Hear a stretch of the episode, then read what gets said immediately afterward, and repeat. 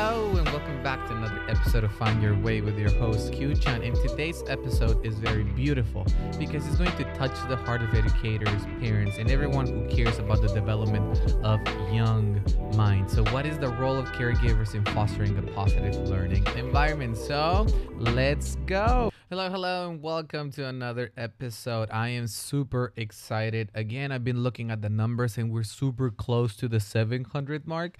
Yay! Seriously, I am very, very touched with all the support. I've been getting a lot of messages that, you know, to be honest, I never really thought I was going to get that many messages. Some of you have spoken about going back into some topics such as like consistency, cognition, uh, bilingual bilingual training, and and so forth. So I might be thinking about it for season three if there is a se- season three because I have uh, I've been thinking about doing a PhD in either education or psychology or something related to cognition, learning, and, and all of that. So if I do start that PhD, I think it's gonna be quite difficult for me to you know handle everything that i'm doing you know having my private lessons and having my full-time job and like have a phd maintaining a podcast is going to be a little bit difficult though i mean i could definitely use the podcast and do make topics related to what i'm learning during if I'm doing my PhD, right? Hey, that's not a bad idea. It was something to think about. Anyway, so on today's episode, the reason I'm changing a little bit is because we said that season two is all about connection. So last two episodes we talked about self-awareness, and I think it's it's a very deep and powerful skill to develop. And of course, I think I'm gonna try to bring it back because we can't really just say uh, we talked about self awareness twice and then we're done. No, this is something that we need to do on a on a constant basis, and on a, on our daily lives, we need to practice uh, self awareness. You know, and um, try to understand where are we coming from. So that would be really, really beautiful. Uh, before we delve into this uh, topic of the power of caregivers in cultivating a positive learning environment, you know, something interesting happened, you know, uh, before going back home this year. And throughout, I would say, most of my adult life, I've been having this rush of not feeling fulfilled or uh, not enough, not enough, not enough, and always trying to find something that I can do to fill in that void right? So it's either studying, getting a new certificate, uh, trying something new, for example, this podcast, or uh, trying a new hobby, and trying to master that that I'm doing. But then I realized, you know, I'm kind of like a jack of all trades, but master of nothing. Like uh, I was talking with one of my, my fellow teachers, and he's like the PE teacher, and we got a new student who lived in Canada for for a while, so his English is uh, really good, and he is he adapts very quickly to all sports, right? So he was just talking about him and just like, oh, it's so nice to have someone like him, someone who is uh, good in sports and all of that. Because I'm not good at sports, he was saying. And I say like, well, that really depends, right? Like, there's people who are born with those natural traits and uh, I was talking about me. Like for example, I'm not. Uh, I haven't played basketball ever, but then I started playing basketball at our new campus, and all of a sudden I'm really good at, at shooting balls. You know, same thing with badminton, same thing with uh, tennis. You know, I I it, it is within my natural traits that I'm really good at sports. So it's not that difficult for me to adapt. So this new student is like that. So understanding one's um, beautiful traits. For example, this PE teacher, he has uh, eidetic eidetic memory, so it's really easy for him to just read one page and remembers what he read, uh, which is quite annoying to be honest. I wish I had that, especially when it comes to the Japanese language. Like he can see uh, some kanji and he already remembers them. You know, he remembers how to read them, he remembers how to use them, and even if he doesn't know the word, he kind of remembers the meaning of the kanji just by looking at it once, one time. Isn't that amazing?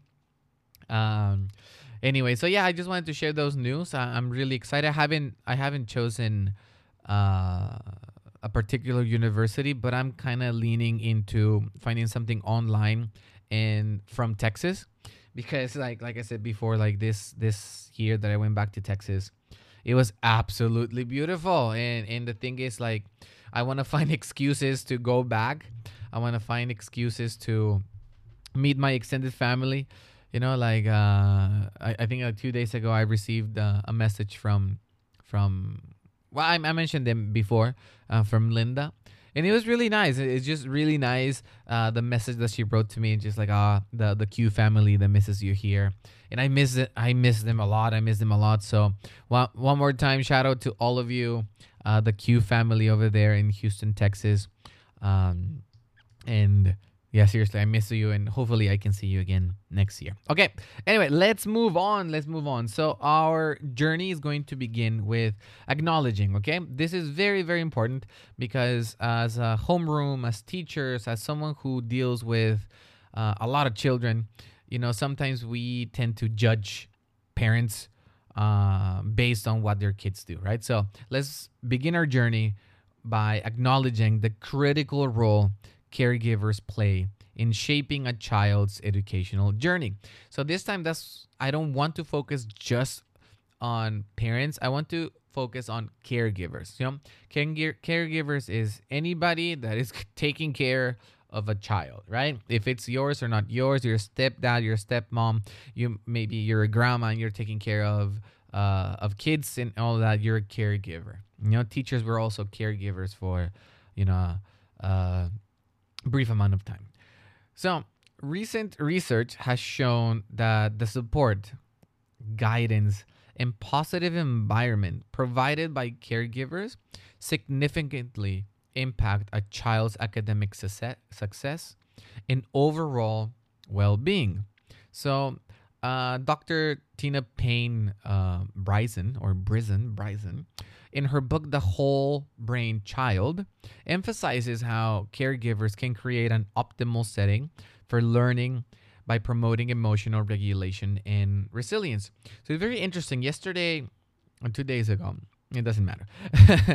uh, I was uh, talking with someone about how some children are very calm, how other ch- how other children are very you know active, and then sometimes um, I I, I I went out with a friend and usually when I meet his child, he tends to be very shy, very calm, and uh, you know, just incredibly shy. So she, he just wouldn't talk to me. He was just like shut down, right? But yesterday, like, yeah, he opened up and he was so funny. He was so friendly, laughing all the time, looking at me all the time, making jokes and all. So it was a beautiful, beautiful moment, at least for me, because I've seen this boy several times and it's the first time that he opens his heart. So it was very special for me. So I appreciate that. And Nino, thank you so much for that. And of course, Hida Chikun, thank you so much for that as well. So it was really nice to uh, meet them. And I, I've seen so many different kids, right? Some kids who use like bad words, some kids that are violent, some kids that are like angels but little devils at home and vice versa. You know they're super angels at home but like little devils in in like at, at school and all that. And uh, i was talking with someone a couple of days ago and you know we we saw i mean we've seen like um what is it like a connection between the kids who tend to be like very calm whenever they encounter a problem and kids who can't really regulate their emotions. So i have this amazing friend in mexico. I mean she got transferred so now she's in dallas texas. So this is for you. Uh, Shizuka if you're listening to this uh, I remember once, and, and, and really touched me. I don't remember when we spoke about this, but we've met in New York, we've met in Japan, we've met in in Mexico. So now this time we we just uh, we got to meet in, in in Dallas. Hey, hey, Shizuka. If you're listening, we got to meet in Dallas. Um, so she was talking to me and she was saying that whenever her parents were getting, you know, were scolding her or uh, maybe Shizuka did something that is not okay uh, instead of like the parents getting like shouting or getting angry or maybe using violence, like um, like hitting her or uh, uh, or shiri pempen, I forgot the word, uh, like smacking your butt and all that. Uh, instead, Shizuka, what she said to me was that her parents were very calm whenever they were talking about a certain issue you know? And this is great because i experienced the complete opposite. Like my mom went ballistic you know? This is something very normal from uh, latina moms. Uh, they go they go they go crazy right? Like wow they keep on shouting and all that. Same with my dad. We talked about it like whenever he's driving in mexico he gets like very grumpy and very angry. But all in all he's like um he's a very uh, nice guy. Just when he's driving he gets uh a little bit uh a little bit scary, a little bit scary to be honest. Um, a little bit too much, a little bit too much, right? But there's like a correlation between children whose caregivers tend to resolve things in a calm manner, and there's there's also like a um, a thing between children who don't know how to regulate their own emotions because that's what they see at home, uh, and maybe it's not that the caregivers are you know getting into violent encounters is just that maybe the way that they're they they handle their issues it's a bit more um, intense than a calm way. That, that's the thing like we need to find that balance in how we react in front of our our kids uh, rather than just letting it all out. But of course, we're humans, right? I'm not saying again if you're the the intense type that you're doing things wrong, and if and, and I'm not saying that you're correct if you're doing the the calm the calm way either. The thing is, it's nice to have like all of this, but it is very important as well to set a positive environment. Even if you're the intense type, it is important that inside your household you have a place or we have a place i'm sorry like i've been talking about like let's include everyone. Like we have a place where the child can feel safe uh, listened to uh, pampered welcomed hugged warm and all that. It is very important for the child to have a space like that if you're the intense type of you know caregiver. So uh, i do recommend there's a, a, a lot of diff- like this book from dr tina's uh, Payne but there's also um, 12 revolutionary strategies to nurture your child's developing mind coming from from her. So that's like the book the whole brain child. I do recommend you getting if, if you can i mean if you google it i'm sure you're gonna be able to find it. So one more time that's like the 12 revol- uh, revolutionary strategies to nurture your child's developing mind. So i will try to do the following following uh, episode. So that would be episode 11 on these strategies. So don't worry about it, but I do recommend you read it as well so you can compare what I'm saying and, um, you know, what what I'm saying and what it's written on the book. So let's have like some examples. I I have two, and one would be classroom challenges. So let's try to imagine. Uh, and, and if you're a teacher, you're gonna be able to uh, this is going to resonate with you. But let's imagine that we have a child who struggles with math concepts. You know, uh, I think as a teacher, we've all the upper the grade, the more challenges that the child is going to um, encounter. But okay, let's imagine a, a child who struggles with math concepts. So here, not only the teacher, but caregivers can play a crucial role by providing consistent encouragement and support.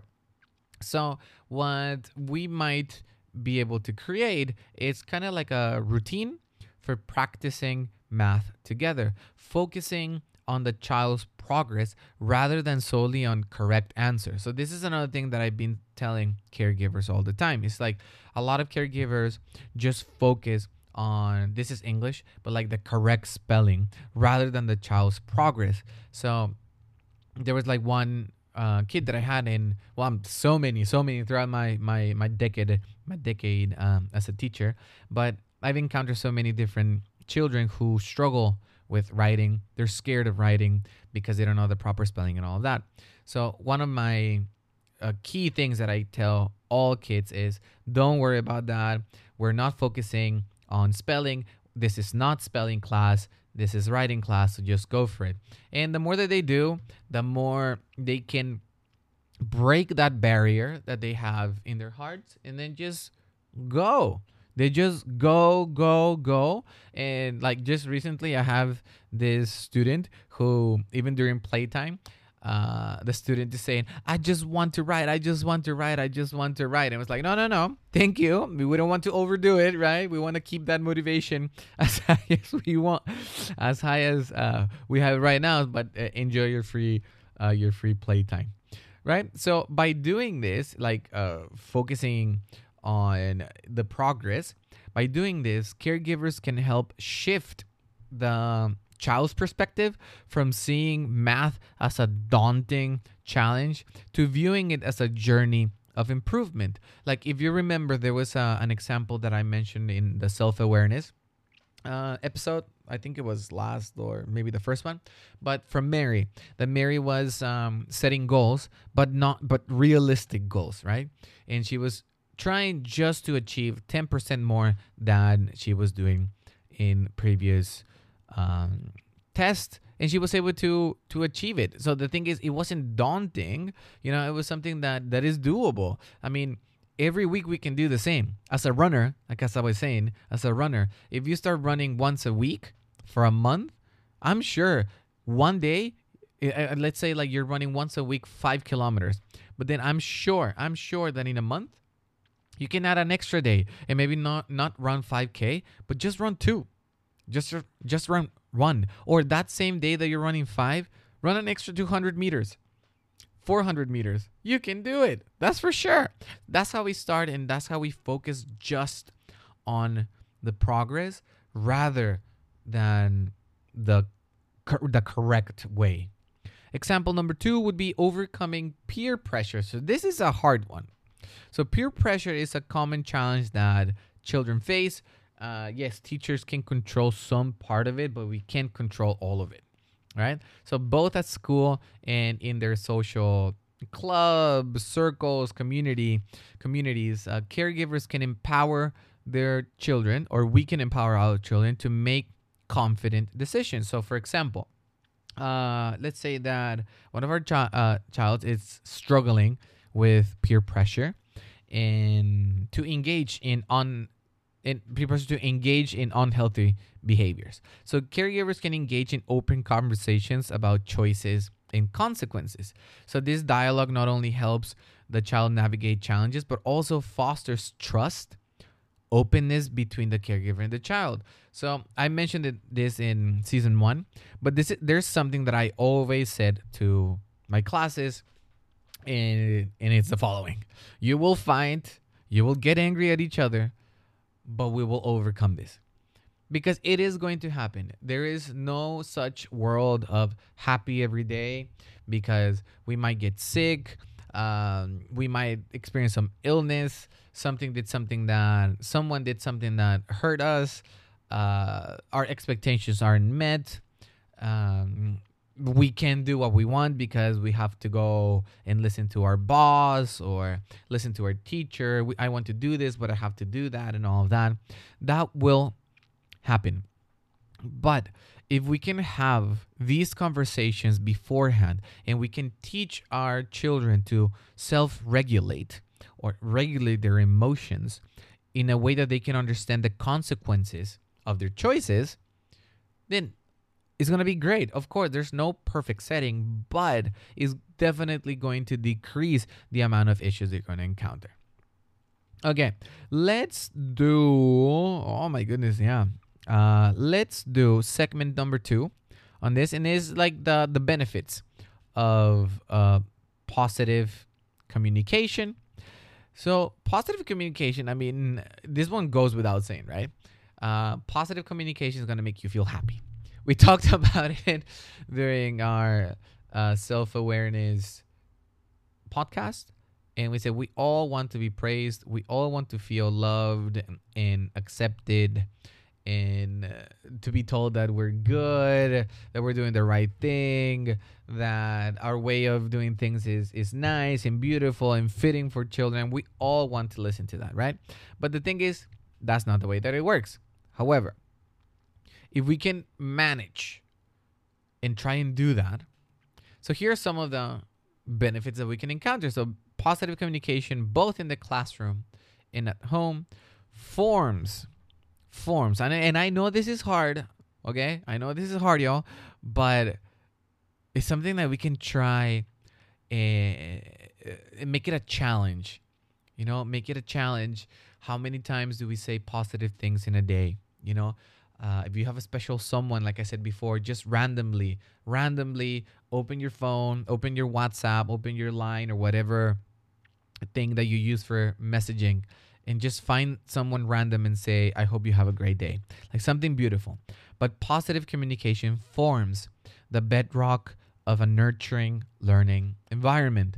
And it's not only recent research, but there's a the the research that I'm going to, I'm going to talk about is quite recent, but there's just bunch of research that talks uh, of the benefits of positive communication. Okay, so a research in 2022 published in the Journal of Educational Psychology revealed that positive communication between caregivers and teachers enhances student engagement, motivation, and cognitive development. So, if and this being said, I think like all schools have to say something like this. If you have a good co- connection between uh, you and there, if there's a good connection between you and the caregiver, you as in the teacher, uh, professor, or whatever that you're doing as a teacher and and and the caregiver it's just it's just gonna be it's, it's double it's double the amount of student engagement and motivation and, and just development that the child is going to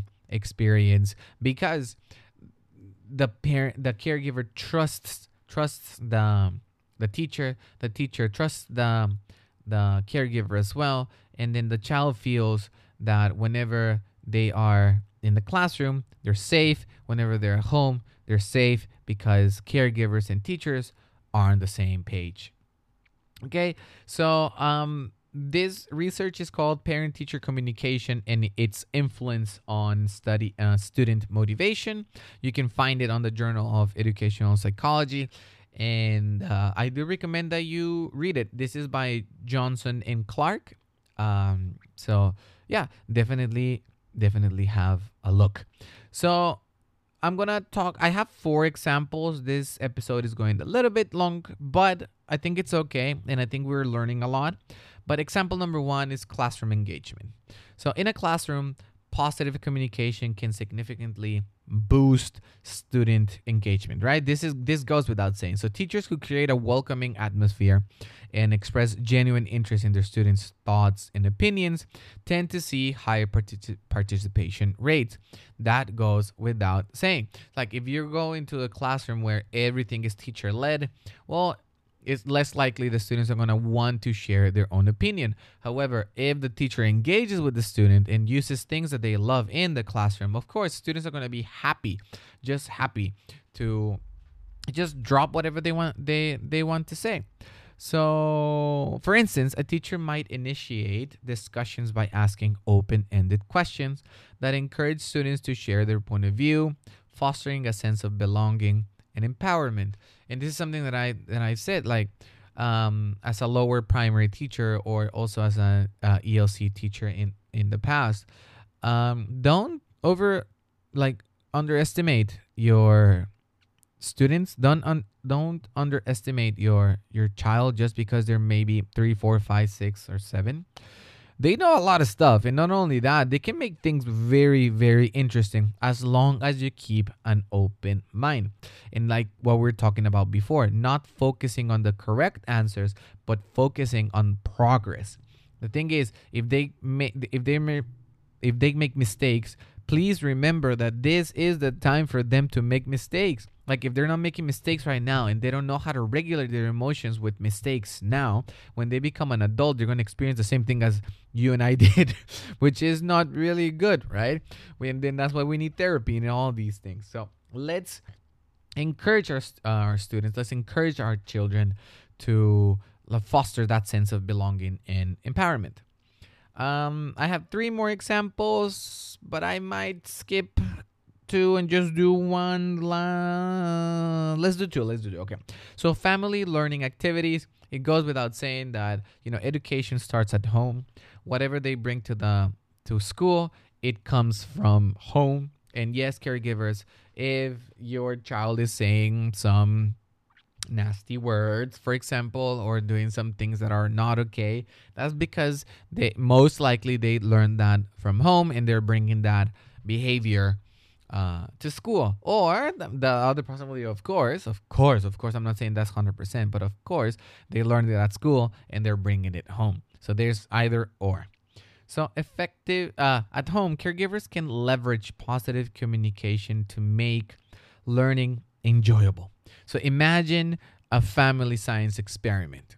Instead of just demonstrating the experiment, king, caregivers can involve their children in the planning and execution process. By encouraging curiosity and exploration, caregivers not only enrich their child's learning experience but also strengthen the bond between family members. So the thing is like when you're at home, who gets to decide everything? We do. You know, caregivers do. How when was the last time that you had like a you know family discussion about how to do things? So, you know when this science experiment it doesn't literally mean science experiment it's just an experiment. Like doing something with the entire family and bringing in everyone's point of view and opinions.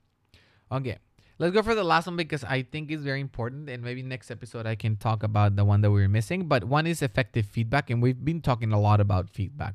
But this last one is conflict resolution. We talked about conflict resolution as well, but in a different matter.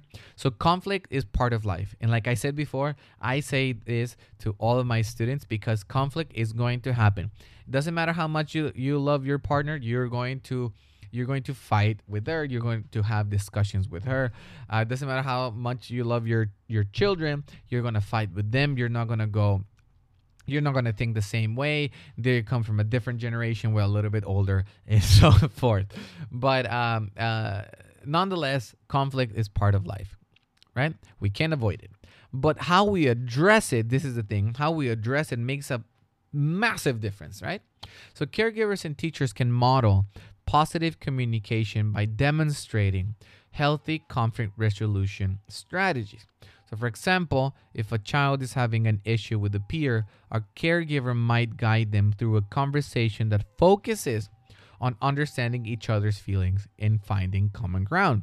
So, this is something that we do now in schools. So, like what we do at schools now is we grab both parties that were in a discussion or in, in a fight, we go to a private place and we talk about it. We give, you know, the voice to one, then that person finishes without getting interrupted, and then we pass it on to the other person, and then we try to find common ground. You know, it is very important that we let the students know, our children know, that it is going to happen and it is not going it, it's not that it's not going to happen ever. You know once it happens it's never going to happen again. No it will happen all your entire life. It will happen.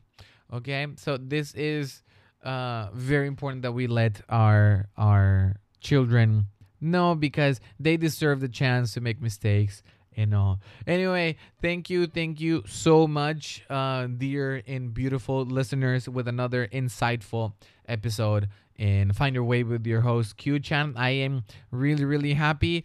Um, next episode we're gonna talk about segment three and four, and maybe yeah, I will talk about like this last example that we that we missed. Uh, I'm super excited. Thank you so much, and I hope you have a fantastic day. See you next time, and goodbye. Thank you so much for another beautiful episode. So, next episode, we will continue. We'll continue how caregivers and teacher teachers impact um, the beautiful development of our children. So, see you next time. Stay tuned and goodbye.